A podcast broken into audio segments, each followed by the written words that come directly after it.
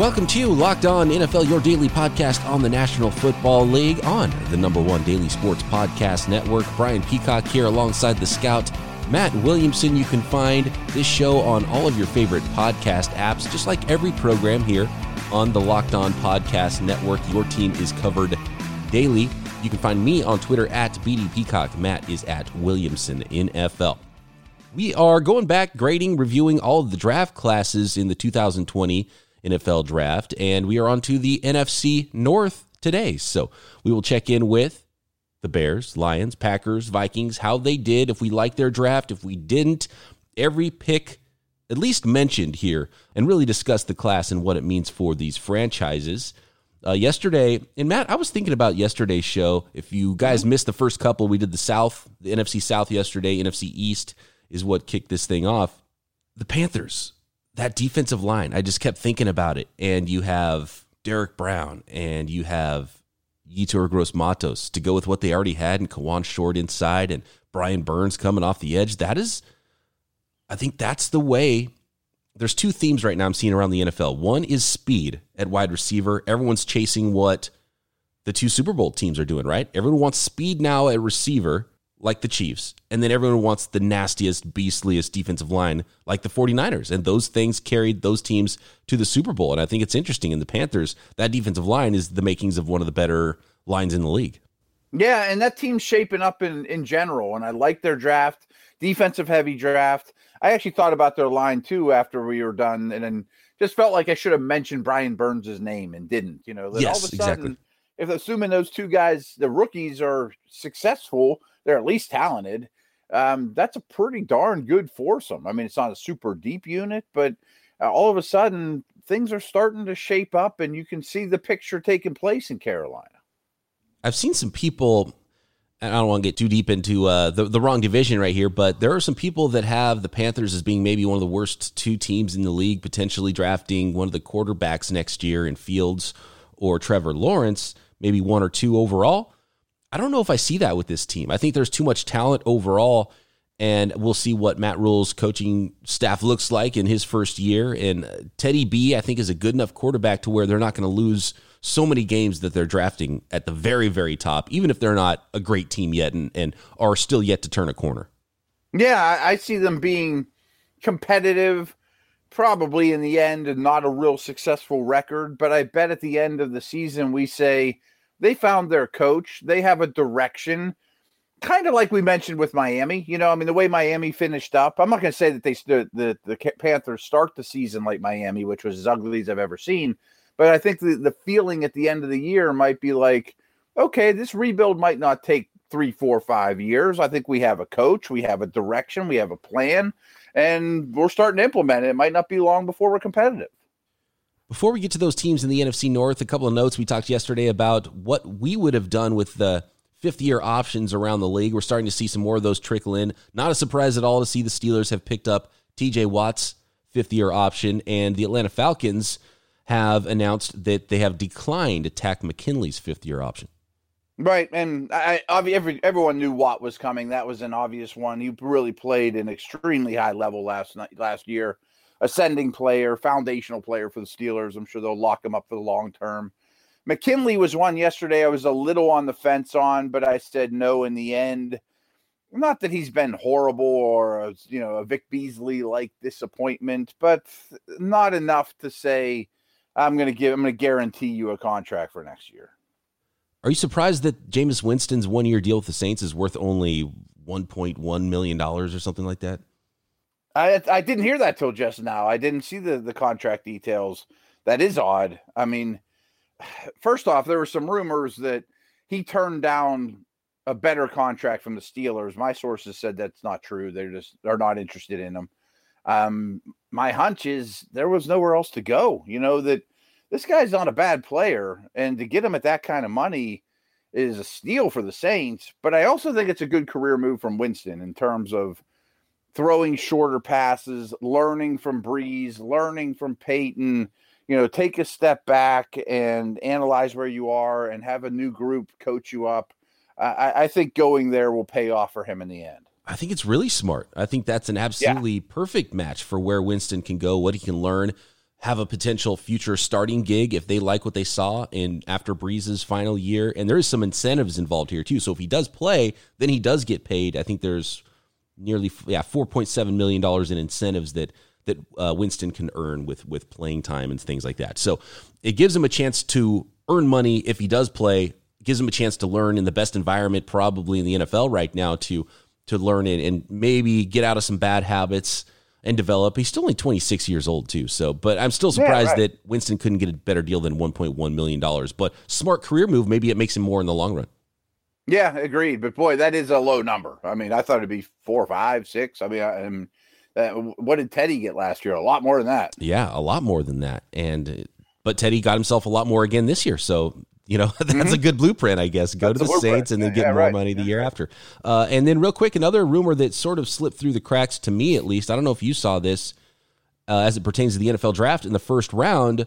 There were reports that the Philadelphia Eagles tried to trade up to draft CeeDee Lamb, which really isn't a big surprise that the Eagles might have tried to trade up to get a, a wide receiver. And they tried to get in front of the Cowboys who stole Lamb at the 17th pick, but apparently they couldn't get a deal done with the Atlanta Falcons. The Falcons wanted to just stick, and AJ Terrell was their guy, and they didn't want to lose him by dropping back to 21, which is a surprise, man. You look at the way the draft fell and we talked about drafting that third cornerback and where the value was.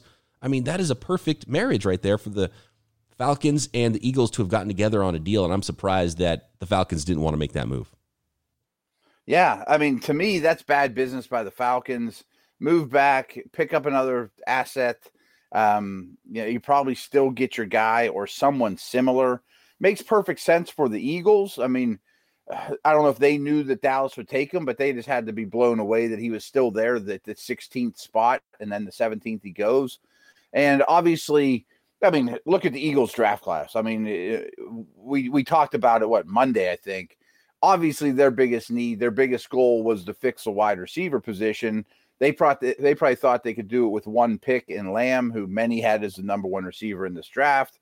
And even their pick of Hurts in the second round implies to me they didn't think they had a lot of needs or they wouldn't have made that pick. So sacrificing a pick to go get your number one need would have made a ton of sense for the Eagles.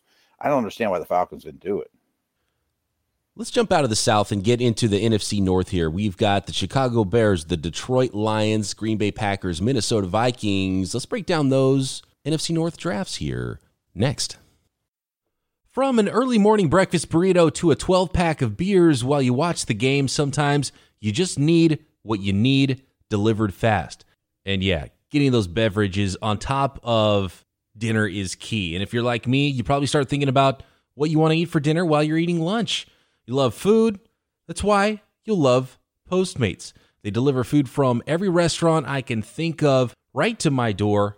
But Postmates doesn't just deliver burgers and sushi, they actually make life easier with grocery deliveries, convenience stores, clothing stores, you name it. So, no more trips to the store, which is so key right now. No more late night fast food runs. You don't have to worry about where you're going to grab lunch. Just download Postmates on iOS or Android, find your favorites, and get anything you want delivered within the hour. For a limited time, Postmates is giving our listeners $100 of free delivery credit for your first seven days.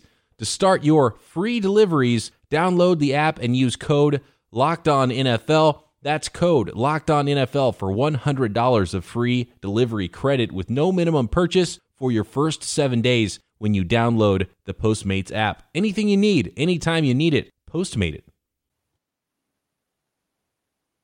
Some hit or miss drafts here in the North, Matt. In my opinion, I'm interested to hear how you feel about some of these drafts. Let's start with the Chicago Bears. Did not have a first round selection. They ended up with two, though, in round two. They drafted Cole Kmet, tight end from Notre Dame, with the 11th pick in round two. Seven picks later, came back with Utah cornerback Jaylon Johnson. Uh, didn't have a pick again until, until round five. Trevis Gibson, high upside outside linebacker slash defensive end, pass rusher from Tulsa. Kindle Vildor uh, from Georgia Southern, a cornerback that I think is a nice sleeper pick there, a high upside guy, probably my favorite pick of this draft class. Darnell Mooney in the fifth with their third fifth rounder, speedy wide receiver from Tulane. Arlington Hambright, who I did not watch in the pre draft process, an offensive tackle from Colorado. Great name, though, Arlington Hambright. And yeah, no doubt. the second seventh rounder, Lachavious Simmons, Tennessee State guard. So a couple of offensive linemen late. Chicago Bears. What do you think about this draft class? I did. I think they did pretty well, to be honest with you. I mean, of course, consider Khalil Mack part of this haul. Um, the tight end situation in Chicago is almost funny at this point. I mean, I thought Jimmy Graham was the worst signing ever, and they cut Burton, which I wasn't fi- eh, you know, a fan of that signing way back when or a couple years ago. And they just keep going through tight ends after tight ends. Kmet was, it seems like a very solid Kyle Rudolph, young player should be useful without a doubt. Jaylon Johnson falling to 50. I thought that was a, a, heck of a value pick. And when in doubt, grab a corner. Gibson was one of my favorite sleeper types. I think he is a 3 4 type outside linebacker. Wasn't always used that way in Tulsa's three man front, but he's a good athlete with a lot of upside. You mentioned Vildor. Uh, that's a nice pickup at 163. And then Mooney's a small KJ Hamler light. You know, I mean, he, mm-hmm. he's a small dude that's really explosive. And then you pick up two offensive linemen in the seventh round that I don't know much about. So, all things considered, I didn't think they did poorly. Well, it's tough because when when you grade, do you grade what they did with fewer picks because they didn't have as, as many picks, or do you just have to grade with the selections they have, even though they had traded away some of their draft picks? So you have to just take it as it is, I think. And then overall, I mean, it's just one of the worst hauls, I think, in the NFL, in my opinion. And uh, maybe mm-hmm. Cole Kmet, I didn't. I mean, I don't love it. I mean, 60 picks later, Adam Trautman was still on the board. It was just a little high for a tight end there with all the tight ends they have on the roster, but just even the value, there's better players on the board in round two. Uh, you know, and you mentioned some of those picks that, that were okay in the middle, and obviously you only have two second rounders that you don't pick again until the fifth. So it's going to be a difficult draft for you. So they did okay with what they had. So that was the biggest problem is they didn't come in with a lot of draft capital, but I thought they even could have done better, especially at the top with that second round pick. Your first pick in a draft when you don't have a lot of draft capital, I think they could have got a higher upside player that could have been more impactful for that team. Specifically with the tight end position, when you could have gotten a guy later who uh, to me wasn't there just wasn't that one Cole Kmet tight end far and away the best on the board, which I'm sure the Bears felt differently. No, I, I hear you. I mean, I, I, actually had Trautman as my number one tight end. So to be the, it's almost like that third con, cornerback conversation. To be the team that takes the first tight end probably isn't good business. Not knowing where the other ones are going to fall after you're done, because there was three or four that were fine. I mean, I liked Asiasi as well. Um, I don't think Kmet stands alone. That's for sure. But to your point, I mean, they didn't have many cards in their deck. I mean, you pick a guy at 43 and a guy at 50, and then you got to wait over 100 picks again for your next guys. And so you're not going to bring in much of a haul. Uh, I mean, people love trades like the Khalil Mack one, and he's a great player. But then they love to rip the Bears two years later. You know, like those are expensive trades, and they hurt mm-hmm. you for years you look at the Bears too, and they're trying to get over a hump and get back to the team they were a couple of years ago.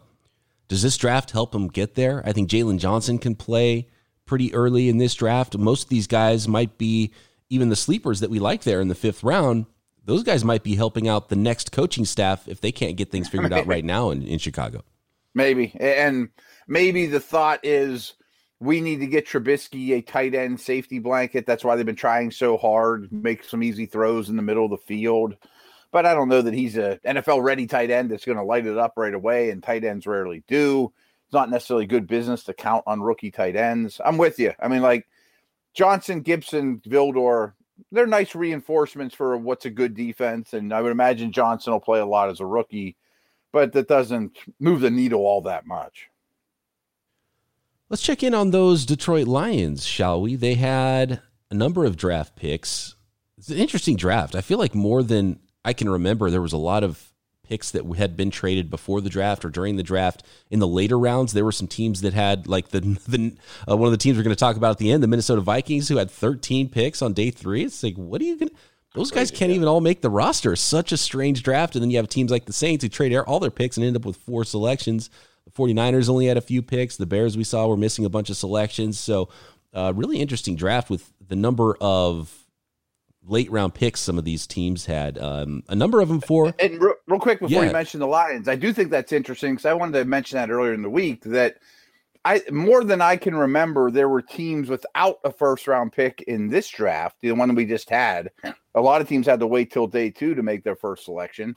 And I think what's also interesting is next year's draft, the 2021 draft, everyone has their first. You know, there's 32 teams, 32 oh. picks. No one has a double pick or no one is out a first so far. So mm, they didn't want to mortgage the future. That's interesting. Yeah, this yeah. year, this year, it seemed like half the teams didn't have a first rounder. Next year, they've all got their originals, and there's not that many players out there that you could see getting swapped for one of those first. So I think there's a pretty mm-hmm. good chance most of those teams do stick with those first rounders next year. Plus, there's so much up in the air right now as far as uh, what that draft will look like and what these seasons will look like. So that's another aspect of it. And I wonder if teams would be more willing once this thing is announced and the season starts to go and training camp starts to go. If some teams will say, "Look, man, this next draft is a crapshoot anyway. Let's let's get rid of this first rounder for something that we know is valuable now. Try to go win something now, and and not worry so much about the 2021 draft. It could get very interesting with how some teams approach that. Yeah, that that's a great point. And what I took away from it was, you know, teams weren't willing to move up this year to go get Saints trade up for Davenport and, and you know sell their first the next year just because I don't think that they're going to put a ton of stock in this draft class to put them over the edge because they're not going to be in rookie mini camps and all those things. I'm not giving up next year's first to move up for a player I adore in this draft because he's in a tough situation. Right. Like the story we talked about earlier with the Eagles trying to move up to 16 with the Falcons, the Eagles could have gotten up to 16 or further if they wanted to dangle that future first, but they didn't want not to do ever. that. Yeah. So right. it's a good point. Let's get to the Lions. Yeah, Detroit Lions. Jeffrey Okudah, number three overall cornerback from Ohio State, the one everyone saw coming. And the, the thing that nobody saw coming was a running back in round two, D'Andre Swift out of Georgia. The third pick in round two. The third pick in round three was Julian Okwara, a high upside outside linebacker slash defensive end pass rusher from Notre Dame. Came back with Jonah Jackson, the guard from Ohio State, in round three. Logan Stenberg, Kentucky guard in round four, so back to back guards there. Then uh, Quintez Cephus from Wisconsin, wide receiver in round five. Jason Huntley from New Mexico, running back in round five. Round six was John Pen- Penisini. Utah yeah. defensive tackle, someone I didn't watch before the draft, and uh, which is pretty common. I think that those late round picks that we talked about, some teams had a bunch. I think boards were going to look a lot different this year too because of the draft process in those later rounds. And then round seven, they came back with another Ohio State player, this time defensive end, Jashon Cornell. And uh, that was a nice little haul there, I think, for the Detroit Lions in their draft class. Running back, though, what uh, everyone saw Okudah coming. Nobody saw the running back coming. What do you do if you're drafting fantasy running backs for the for the Lions right now? Yeah, I was going to ask you that question too. Like, well, let's just brush over the Okudah pick because that's been mocked a million times. I got no qualms with it. They didn't trade out. Great. Good pick. Swift is absolutely worth the 35th pick, but does that mean Kerryon Johnson's on the trade block? Like, we've seen guys quickly get in the Lions doghouse and Patricia's doghouse, and he wasn't part of drafting Kerryon. Mm. He's been injured and taking it up a notch. I didn't realize till just now they used a fifth round pick on a running back too, on this Jason Huntley dude who yeah. I knew nothing about. But so they drafted two of them. I, I don't quite understand that. I, I, have I can understand. Boy, Swift's too good to pass up. He's a really good player, brings a lot in the passing game. But does that mean Kerryon's on the way out the door? Should people be calling the Lions for a running back? Yeah, and the skills that and Kerryon Johnson's a pretty good receiving running back. I mean, he's a complete guy. Yeah. So is D'Andre Swift. He's a, a complete running back. So there's not a perfect role where you say, oh, this guy's the thumper, this guy's the third down back. They can they're both pretty complete running backs. And then Jason Huntley, uh, I don't know a lot about him except for that he's small and fast, 5'8", 190 pounds, probably more of a kick return type. It looks like he had mm-hmm. five touchdowns on kickoff returns in his college career and – 134 receptions for a thousand yards. So he's that style of player. So there's your third down, your change of pace guy, your kick return guy, and Jason Huntley. But yeah, it's that who's going to get the lion's share of carries, who's going to be the running back on third downs. And it's a great point about Kerryon Johnson not being this regime's draft pick. Maybe he is on the trading block. Not, uh, maybe. I mean, they've dealt guys before. As soon as you get in the doghouse, they'll ship you out. I mean, think about like Quinn, the safety, and dudes like that let's get back to their draft. There's a couple things I want to mention. Is I really like the Okwara pick at 67, and his brother's already on the team. I mean, uh, things like that matter. I think it's just an easier transition for this young man, and I think he's got a lot of upside. you go back to back guards where I didn't think their guard position was needing of two players, but they're very different. Jonah Jackson really excels in protection. He was a pro football focus favorite for his protection, where Logan Stenberg is like the nastiest old school guard in this whole draft. And my favorite draft comparison this year was Stenberg. And I forget, it might have been Lance Zierlein that did it. Conrad Dobler is who he did, is who he, he, he comped him to, who's like the most hated guy in NFL history. So I like that a lot. But I do have a big complaint about this draft is I thought going into this draft that the Lions defensive tackle situation was amongst the worst in the league. And we know that's a Patriot like, you know, style of defense. They want big pluggers. And they brought in Shelton from the Patriots, and that's about it. Hand's a good player, but he's more of a third down penetrator. And they waited till the sixth round for Penisini, who is exactly that. He's a big nose tackle out of Utah, but you waited a long time to address that need. Yeah, Penisini, uh, 6'1, 318. So he's wider than he is tall, basically. Mm-hmm. That is your uh, nose tackle plugger eh, for the for the Lions there. And maybe they thought, yeah, well, whatever. He's a one dimensional guy. We can get that late and we can stuff the run there. So, uh, interesting draft for the Detroit Lions. Okudah, slam dunk pick. No problems with that one. I like some of the value, though. They got all the way through round five or so and, and really through the whole thing. Mm-hmm. So, yeah, I, I, think it was an okay draft. Interesting to see how everybody fits in. High upside there with Okwara in round three. I thought that was a great spot for him. I'd seen him go even late one, early two in some mock drafts. Thought that was a little rich because of the just the body of work and the inconsistency there. But man, in third round, you get a guy who can fly off the edge and potentially be one of the better pass rushers in this draft if it all clicks for him. I really like that pick a lot. And then the two guards, uh, one of those guys is going to hit and be a, a, starter for you, I think, in the third and fourth round.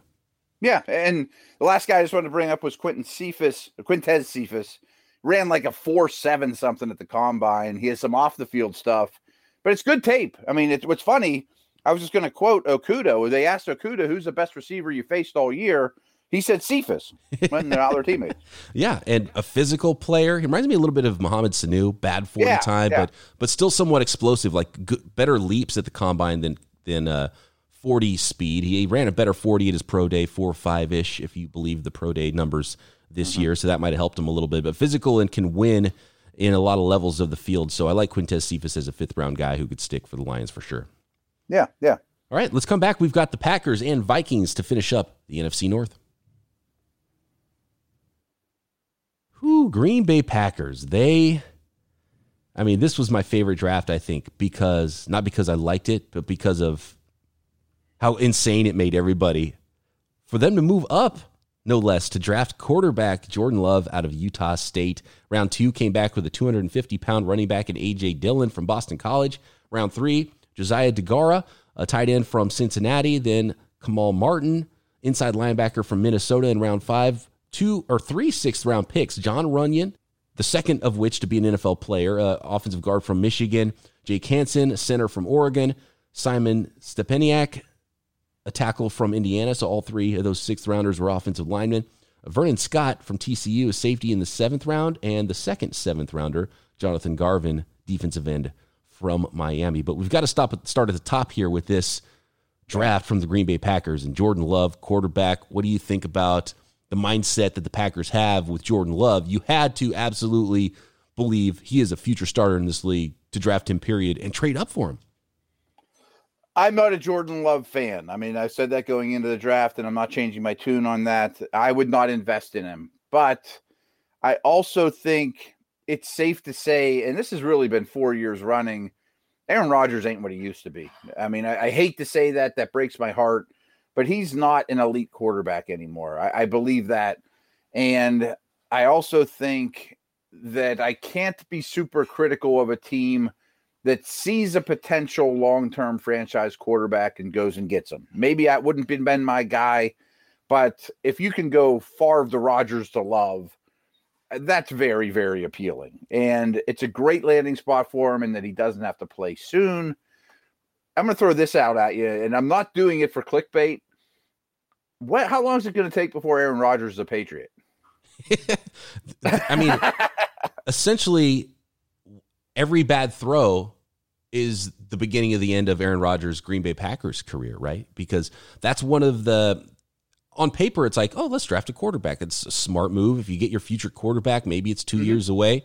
But the reality is, as soon as you do that, it's in everybody's mind. It's in Rodgers' mind. It's in Love's mind. It's in the coaching staff's mind, the front office's mind, and it sure as heck is in all the minds of people writing stories in the media and in turn the fans. So that story just is never going to go away. Like Aaron Rodgers, where he, where does he play next is the only story now in Green Bay, unless he plays so well and it's so obvious that Jordan Love is not ready in which case it's a terrible draft pick because you want Jordan Love to push Rodgers to the point where you believe that you can let Rodgers go, just like Rodgers did with Brett Favre. And we saw how that played out publicly. And I'm, I'm a little bit surprised that the Packers want to go through that drama again because that was that was an insane story, even though it turned out so well for them. And here's the other thing, and, and people like to compare the the Rodgers Favre draft or the 2005 draft of Rodgers with the whole Favre situation and, and how they got the heir apparent.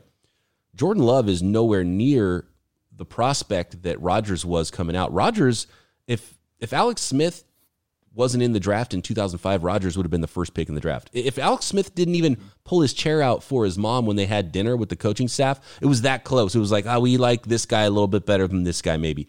That's how close yep. Aaron Rodgers was to being the number one overall pick in the draft in 2005. He fell to the Packers, and they didn't have to trade up to get him they were calling teams being like, "Oh man, how did this guy fall? Why is he even still on the board? Is there something we didn't see?" And like, no, there's so they got lucky. I was Rodgers. actually in the war room that year. I oh, was with you? the Browns that year. Okay, and we picked third. Yeah, and, and you guys had, had Rodgers first, on, right? We had a higher grade on Rodgers than Smith, yeah. and and I will say I wasn't in charge of writing a report on Rodgers, but me and my buddy James had nothing else to do. We'd just in our free time just stick around and eat ice cream and watch, you know, watch players.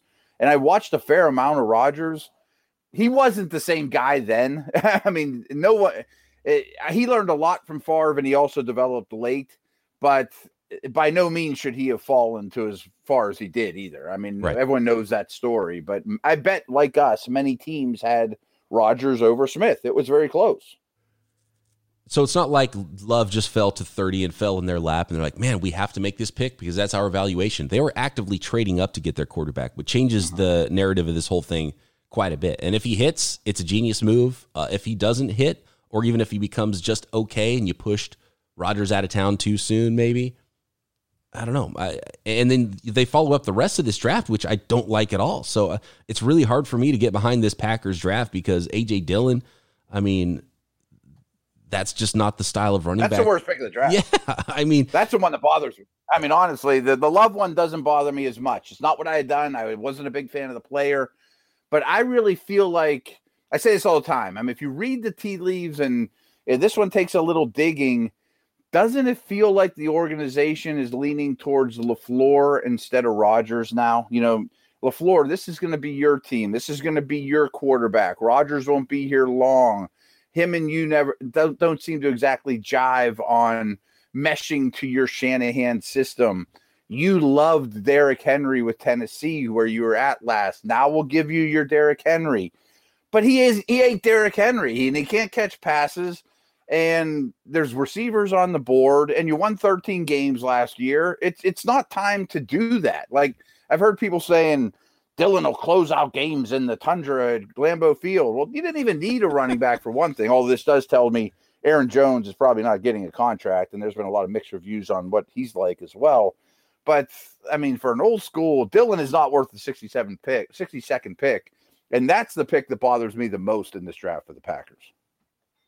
Then you have to consider the other running backs that had just gone. Like you missed out on Dobbins and Akers and Jonathan Taylor and D'Andre Swift. They all went before you in the second round.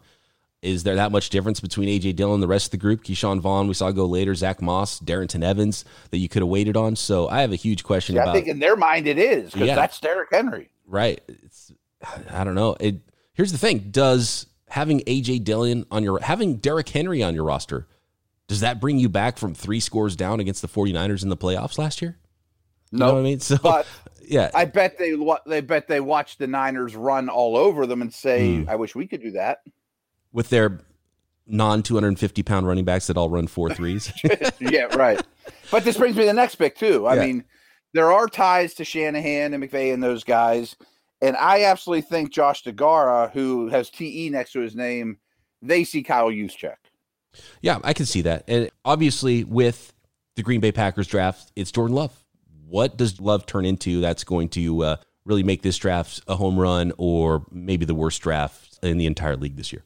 Yeah. And in the end, you and I talked about this a fair amount that they signed Devin Funchess. I hope they don't think that the problem solved. Well, they must have thought that the problem was solved, the pass catcher. And I think they ignored a phenomenal wide receiver mm-hmm. draft. For them not to get a receiver in this draft is criminal. Yep. I agree. All right, let's move on. We've got to finish this up with the Minnesota Vikings, who had a ton of picks.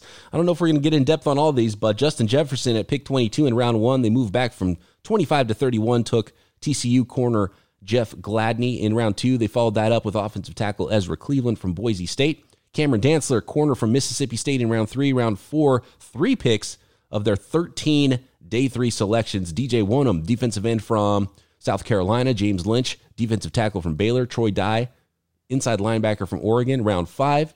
Harrison Hand, Temple, corner. KJ Osborn, Miami wide receiver, round six. Blake Brandel, offensive tackle from Oregon State. Josh Metellus, safety from Michigan. And in round seven, four picks. Kenny Willekes defensive end from Michigan State. Like that pick a lot, actually. Uh, Nate Stanley, quarterback from Iowa. Brian Cole, strong safety from Mississippi State. And the very last selection, Kyle Hinton, guard from Washburn. First of all, a lot of people are giving the Vikes, you know, A pluses for their draft. And if you just base on what you're bringing in the building, that makes some sense. But there's some reaches here. Well, I'm not even going to be critical of that. Frankly, I think it's irresponsible to draft 15 players. You, they can't make your team. you don't can't. have 15 roster spots. Like that makes no sense to me. And what'd you say? The, the 10 of them or whatever on the, the last day? Uh, you're just throwing things around for guys that are going to play somewhere else. I mean, can't you trade up two or three times throughout the draft? And I don't, I don't, you know, give them a hard time for picking up all these picks as well as some next year ones in the trades they made. They needed a lot of things, but you can't make 15 picks. The rosters are only 55 long. I mean, it, it's yeah. just irresponsible. Yeah, I don't, I don't understand that either. It's unnecessary. Could you have gotten better player with not without doing some of those trade downs? You know, did you because, trade for another pick next year? Yeah, I mean, maybe some next year 15 picks. rookies they ended up with 11 day three picks. I think they had 13 at, at one point. And I like some of them. Maybe the idea is look, we don't care if they don't all make it, but if the competition and we just had more darts to throw at the dartboard and it makes us stronger at the back end, why not? I, I, mean, I guess I could see that. Uh, and yeah. I do like some value that they got here on day one and two. I love Cleveland in round two, the 26th pick oh, in round yeah. two. It sounded like he was going to be the 26th pick in round one leading up to the draft that I thought was too high. But at this area, I like where they got Cleveland, really athletic, high upside. Could be a starting offensive tackle. Cam Dantzler, bad combine, but then worked out better at his pro day and has some pretty good tape there to get that guy in round three. I think is a, a very good pick. And then I like Gladney and Jefferson with their first round selection. So overall, the day three stuff is weird, and I don't really get it. There's a, a few players I like, Kenny Willekes in the seventh, but I kind of like what they did in the first few rounds. So I can't give it a bad grade because it's a weird strategy, I still have to give it a pretty good grade. No, I hear you. And they had clear needs. They obviously addressed them well.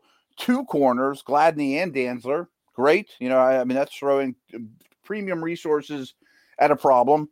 Ezra Cleveland looks like Brian O'Neill to me. I mean, he's really excelling up there now. I mean, former tight end type type guy that moves really well, fits their system perfectly. Jefferson has a lot of Thielen, Diggs, position versatility, do it all type guy. Great. I mean, he may catch a ton of balls up there. And I think Thielen's due to decline sooner than later. I mean, I like the Lynch pick. I like the Troy Dye pick. I like the Willekes pick. And, you know, back to our former conversation, maybe teams weren't giving away next year's picks that much. But in the end, drafting 15 guys doesn't do you any good when you're going to cut seven of them. It's, yeah, it's it's very strange. Of all the teams, like I could see it if they were a complete tear down rebuild team and they even you know, the Dolphins, right? Yeah, or right. maybe even the Panthers or a team like right. that that was new coaching staff, new GM. Let's start over with our guys. But a team in the situation the Vikings are was one of the last teams you would expect to do something like that. Yeah, they won ten games and they're a good football team. I just, I mean, I understand that they had a lot of needs and they wanted to bring in a, an influx of youth, and this is sort of their version of a rebuild year. There was a lot of a lot of change in the building, but again, you can't bring this many seventh round picks in and think you're going to get anything out of them. And then your coaches have to coach them up and spend time with them, and I, I don't understand that part of it. But here's I like the players they drafted. Here's a question for you, and we saw this a number of times in the first round: teams trading away players, then drafting that same position with the pick they got back. Would you rather have Justin Jefferson on a rookie contract or Stefon Diggs on his contract? Probably Jefferson. Although he worries me a little. I don't know that he's ever going to be an alpha dog, and I think Diggs is an alpha dog. But he's also a big personality, Diggs, and not necessarily good personality. And he's expensive. So um, that being said, I mentioned, you know, they have Jefferson and Thielen. Would it shock you if next year's first or second round pick was a receiver too? Not really. Yeah, uh, yeah they, right. and they still need more depth there, and they did draft another receiver, KJ Osborn, picks. later. Yes. So. Couldn't use the other fourth round pick on a receiver too. Do you think the over? We're getting. You know what? Let's save this. We're, we're out of time here. I, have got okay. a topic about the wide receivers in this draft, and if if this draft class was overrated, underrated as far as wide receivers go, as being you know one of the great deep classes of all time at wide receivers. Maybe we'll get into that tomorrow before we talk NFC West draft West, review. Yeah. yeah. Any NFC West questions, shoot them in because we're not going to do Twitter Thursday this week. Yes, good call. I forgot about that. Twitter, no Twitter Thursday. We're going to talk West. If you have any questions about any of the divisions we haven't hit yet, hit us up and we'll uh, we'll have some time to talk about your questions rather than doing a Twitter Thursday. We'll filter some through throughout the next week or two right here, Locked On NFL.